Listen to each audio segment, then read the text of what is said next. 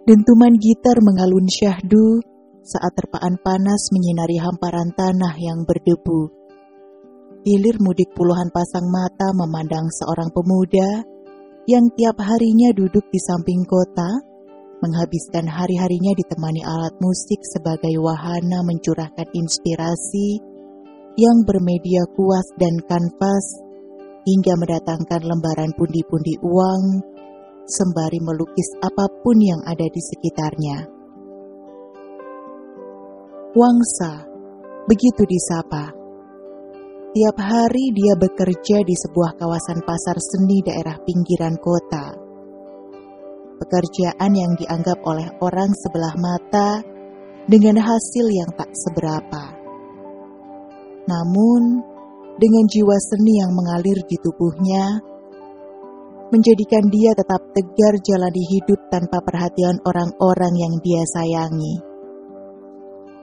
Meski bekerja mulai siang hingga larut malam tanpa mengenal rasa lelah. Rasa lemas dan letih menjadi sangat terasa ketika menjelang tidur seusai pulang kerja. Apalagi melihat kondisi ukuran kamar kontrakan seluas 2 kali 4 meter. Seakan tak layak menampung tubuh untuk bersandar, untuk mengobati rasa letih yang harus dibayar mahal. Saat pagi pun, Wangsa mengurus keperluan sendiri di pagi hari, mulai menyalakan kompor untuk menanak nasi hingga memasak air. Karena kebiasaan yang tidak bisa ditinggalkan Wangsa di pagi hari dengan menyeduh kopi sambil menghisap sebatang rokok yang selalu tersedia di loker mejanya. Itulah kebiasaan hari-harinya Sembari menghisap sebatang rokok di pagi hari, Wangsa teringat waktu kecil saat-saat itu. Dia hidup tanpa arah dan bimbingan orang tua karena tidak jelas di mana mereka berada. Wangsa mengawali hidup dari sebuah panti asuhan, sebuah tempat yang diklaim orang sebagai tempat pembuangan. Dan kini, dia mengabaikan masa-masa suram saat itu. Dia lebih menikmati hidupnya saat ini untuk mencari jati diri.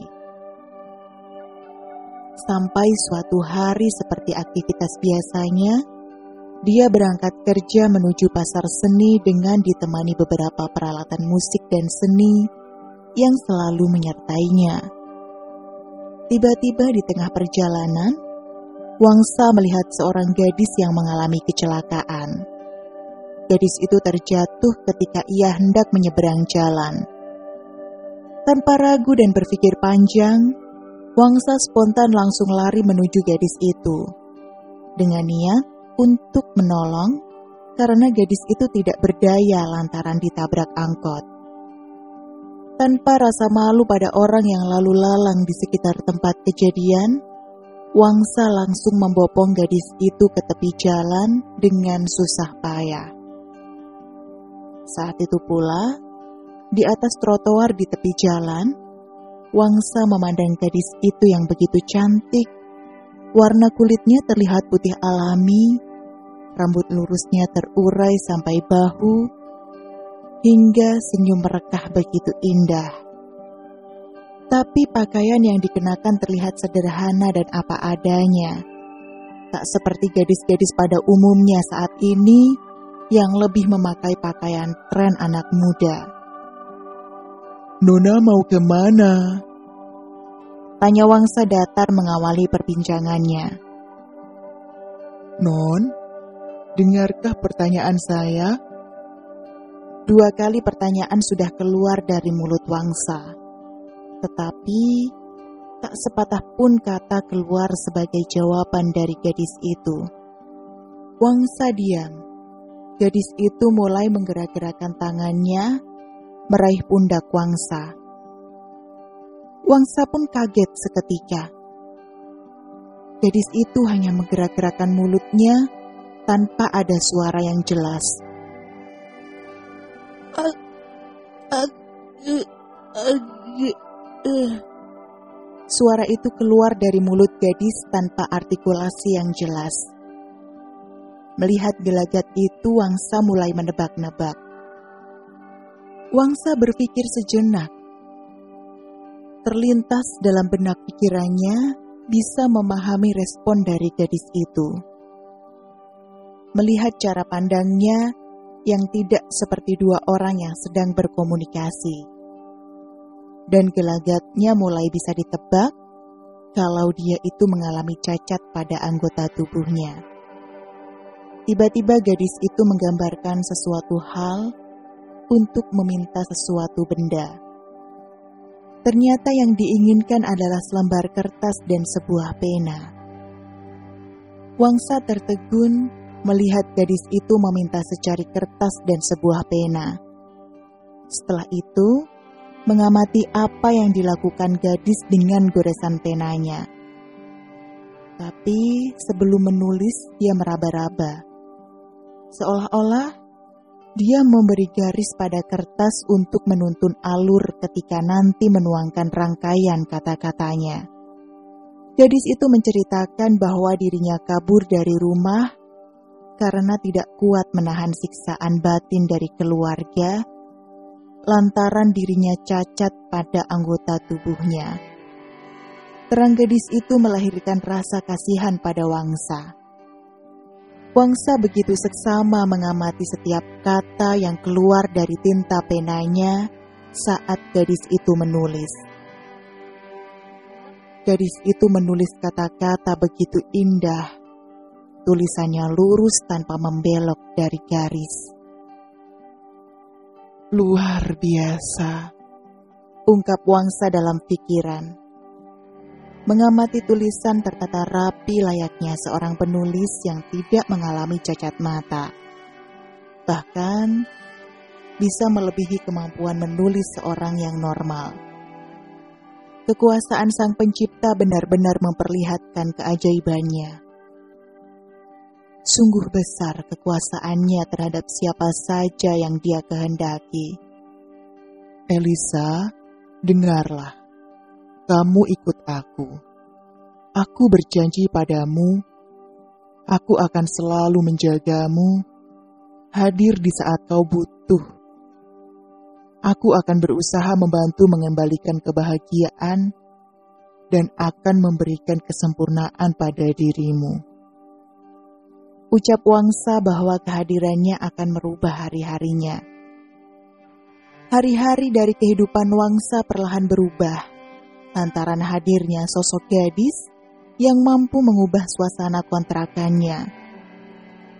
Yang semulanya Wangsa hidup sendiri, kini saat dia pulang kerja, sudah ada yang menyambutnya. Wangsa pun kaget saat pulang kerja. Kini di atas meja sudah tersedia makanan, lantai yang dulunya kotor dan berserakan, kini telah rapi dan bersih sempat berpikir dalam benak Wangsa. Benarkah apa yang dilihatnya saat ini itu dikerjakan oleh Elisa? Ternyata benar. Apa yang dilihatnya benar-benar dikerjakan oleh tangan Elisa sendiri. Dalam renungan Wangsa, apakah Tuhan menghadirkan seorang bidadari yang bersembunyi dalam kelopak bunga yang menebar wangi layaknya bunga yang belum tersentuh oleh tangan manusia yang dia persembahkan padanya. Di sela-sela aktivitas kerja, Wangsa menyempatkan waktu mengajak Elisa menikmati suasana luar, sembari diiringi sendagura Wangsa sambil diiringi petikan gitar, menyanyi, berdendang bersama, menghibur suasana hati Elisa yang sedang pilu. Walau hanya bisa tersenyum, namun keceriaan mulai muncul dari aura mukanya. Tak terasa hari-hari Wangsa dijalani bersama Elisa begitu cepat. Waktu seakan mengalir terasa hangat kala bersamanya. Hingga melahirkan suatu kedekatan yang tak terduga. Seakan terjadi transformasi hati antara keduanya. Begitulah awal tumbuhnya benih-benih asmara wangsa kepada Elisa. Matahari tenggelam tergantikan kilauan purnama. Elisa duduk menikmati udara malam. Wangsa menghampiri Elisa dengan membawa suasana hati yang penuh dengan cerita cinta. Hingga mengucapkan kata-kata yang mewakili perasaan Wangsa malam itu. Kini kebahagiaan telah datang padaku, laksana bintang yang datang menghiasi bulan. Sekarang, pangeran sudah tidak sendiri, karena telah datang seorang putri tapi, mau nggak ya seorang putri itu menerima cinta sang pangeran? Uh, dasar. Pangeran tidak tahu malu mengharapkan cinta seorang putri. Emang dia siapa? Dasar pangeran kemalaman. Di samping pintu dekat Elisa, Wangsa bicara sendiri sambil menatap bintang-bintang yang bertebaran dia berharap ocehannya dapat ditangkap oleh Elisa. Setelah Wangsa berbicara panjang lebar, Elisa tanpa memberikan isyarat apa pun pada Wangsa. Bak orang yang tak menghiraukan kata-kata orang lain, Elisa hendak beranjak dari tempat duduknya. Tapi seketika itu pula, Elisa perlahan mencoba meraih tangan Wangsa. Dengan membukakan telapak tangan Wangsa, Elisa meletakkan setangkai bunga dengan mengikatkan di tangannya menggunakan pita yang selama ini ia gunakan untuk mengikat rambutnya. Setelah itu, Elisa meletakkan ikatan itu di dada Wangsa di bagian kanannya. Wangsa bingung dengan apa maksud Elisa sebenarnya. Wangsa benar-benar berpikir tentang maksud Elisa mengikatkan bunga pada tangannya dengan ikatan pita yang diletakkan di dadanya. Dari peristiwa ini Wangsa kembali teringat ketika masa kecil hidup di panti asuhan. Di panti tersebut, Wangsa pernah membaca sebuah novel lama. Dalam novel itu diceritakan tentang kisah seorang gadis yang hidup sendiri, yang sepi dari cinta. Demi untuk mengobati rasa kesendiriannya, ia melakukan hampir sama dari apa yang telah dilakukan Elisa. Gadis itu berharap suatu ketika nanti Sang Pencipta memberikan sosok kekasih yang ia ibaratkan laksana tangan yang terikat erat dengan setangkai bunga. Kini semangat hidup Wangsa sudah terasa. Wangsa bertekad dalam hati tanpa sepengetahuan Elisa. Wangsa mulai kerja dengan paruh waktu, di samping ia bekerja sebagai seniman di pasar seni. Dengan tekadnya untuk mengobati Elisa menuju kesembuhannya. Suatu ketika di sore hari di sela-sela kerja, Langit terlihat mendung dan sebentar lagi kemungkinan akan turun hujan. Kondisi jalan raya pun tampak sepi dari lalu lalang kendaraan. Tiba-tiba dari kejauhan, terdengar suara motor yang melaju kencang menyerempet pejalan kaki di tepi jalan. Ah! Terdengar suara keras dari seberang jalan. Wangsa belum sempat membereskan barang-barangnya langsung menolong orang tersebut. Padahal dalam waktu yang bersamaan, hujan turun dengan derasnya. Bapak itu diajak ke rumah Wangsa untuk diobati lukanya. Sampai di rumah Wangsa, bapak itu sejenak duduk di kursi. Wangsa memanggil Elisa untuk membuatkan air minum untuk bapak itu. Elisa datang membawa segelas air minum dan Wangsa membawa tepak yang berisi obat-obatan. Setelah itu, Elisa duduk di samping Wangsa. Oh iya, saya belum kenal dengan nama Anda. Tanya bapak itu. Saya Wangsa, dan ini Elisa. Jawab Wangsa memperkenalkan diri sembari mengenalkan Elisa yang ada di sampingnya. Saya Budi, Jawab bapak itu sambil mengajak berjabat tangan dengan Wangsa dan Elisa. Dari perkenalan tersebut, bapak itu tercengang ketika Elisa tidak membalas jabatan tangannya. Maaf pak, uh, uh, Elisa ini mengalami cacat. Ia buta dan tak bisa bicara. Jelas Wangsa pada bapak itu. Seketika itu Wangsa bercerita tentang apa yang dialami Elisa. Mendengar cerita dari Wangsa, bapak tersebut merasa iba dengan apa yang dialami Elisa. Gini nak Wangsa, sebenarnya saya ini adalah seorang dokter spesialis mata yang bertugas di ibu kota. Dan juga pernah menangani pasien yang serupa dengan apa yang dialami oleh Nak Elisa. Mungkin saya bisa membantu Nak Elisa, tapi tidak sepenuhnya. Terang bapak itu pada Wangsa. Tapi pak, bagaimana dengan biayanya? sedangkan saya seorang pekerja seni yang penghasilannya tak seberapa. Karena untuk sementara ini biaya pengobatan yang saya miliki belum mencukupi untuk biaya pengobatannya. Terang Wangsa dengan sedikit keraguan. Tidak apa-apa, Nak. Nanti saya kasih kesempatan tenggang waktu untuk membayar secara berangsur-angsur. Sekarang Nak Wangsa berpikir dulu tentang tawaran saya. Kalau besok Nak Wangsa mantap dengan tawaran saya, besok saya tunggu di stasiun sekaligus mengajak Elisa untuk berangkat ke ibu kota. Terang bapak itu sembari meyakinkan. Keesokan harinya, setelah berpikir matang bersama Elisa, Wangsa mantap. Akhirnya, pergi ke stasiun bersama Elisa menemui bapak itu untuk berangkat ke ibu kota. Sebulan telah berlalu, Elisa telah berada di ibu kota. Hari-hari yang penuh kerinduan pun berlalu begitu saja. Pengobatan Elisa berjalan dengan lancar. Terapi kebisuan pun mulai menunjukkan kesembuhan Elisa mulai bisa bicara dengan artikulasi yang jelas. Tibalah hari pengobatan matanya. Mendengar kabar dari ibu kota, Wangsa pun bergegas menyiapkan segalanya untuk berangkat ke sana. Wangsa sudah tak sabar ingin bertemu gadis pujaannya.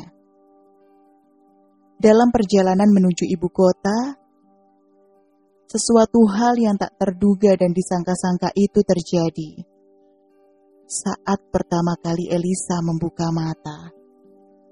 Saat itu pula, Elisa dapat melihat dan mengutarakan ucapannya. Ia harus menyaksikan dari layar kaca dalam kamar rumah sakit ada sebuah kecelakaan kereta terjadi, di mana di dalamnya ditumpangi oleh kekasih hatinya, yaitu Wangsa. Dan juga diinformasikan seluruh penumpang yang ada di dalamnya meninggal dunia. Rasanya tidak terima pada apa yang Elisa lihat. Elisa berteriak sekencang-kencangnya. Tidak! Tidak mungkin Tuhan! Tidak mungkin Tuhan! Tidak mungkin.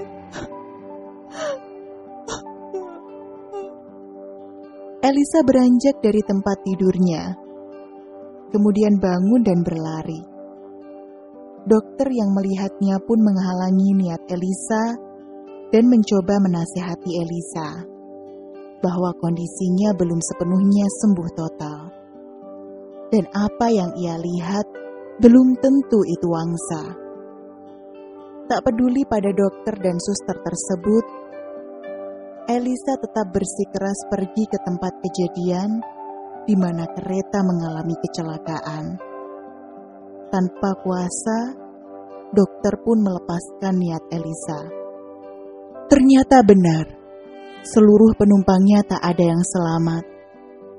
Bahkan petugas Inafis dan lapor dari kepolisian setempat tidak dapat mengidentifikasi identitas para korbannya karena seluruh korban terbakar di dalamnya. Hari berlalu setelah tragedi yang memilukan itu terjadi. Hari demi hari, bersama penantian yang tak pasti, ia habiskan di stasiun. Elisa tak sanggup melupakan kenangan-kenangan manis bersama Wangsa. Elisa belum sanggup menerima kepergian Wangsa. Dan ia juga belum mampu melupakan nama Wangsa yang terukir indah dalam hatinya. Elisa yakin bahwa Wangsa masih ada untuknya dan akan kembali kepadanya membawa sejuta harapan indah yang sudah ia janjikan sebelumnya. Setiap kali Elisa menunggu di stasiun, tak lekangnya Elisa menorehkan pesan di dalam lembaran-lembaran kertas yang ia tinggalkan di sana, sebagai lembaran kisah berharga dalam hidupnya. Begitulah perilakunya berulang-ulang setiap ia mendatangi stasiun.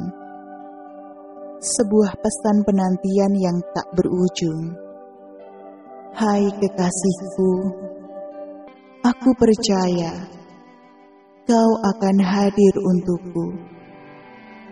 Kau akan datang menemaniku, jalani hidup menuju lembaran-lembaran hidup yang baru. Kekasihmu, Elisa. Begitu mudahnya Tuhan mengubah rencana manusia. Semudah manusia ketika membalikkan tangannya pada hakikatnya, manusia hanya bisa berusaha, tetapi Tuhan jualah yang mempunyai kuasa atas segalanya. Begitu tercapai kesempurnaan, namun kebahagiaannya hilang dalam sekejap mata.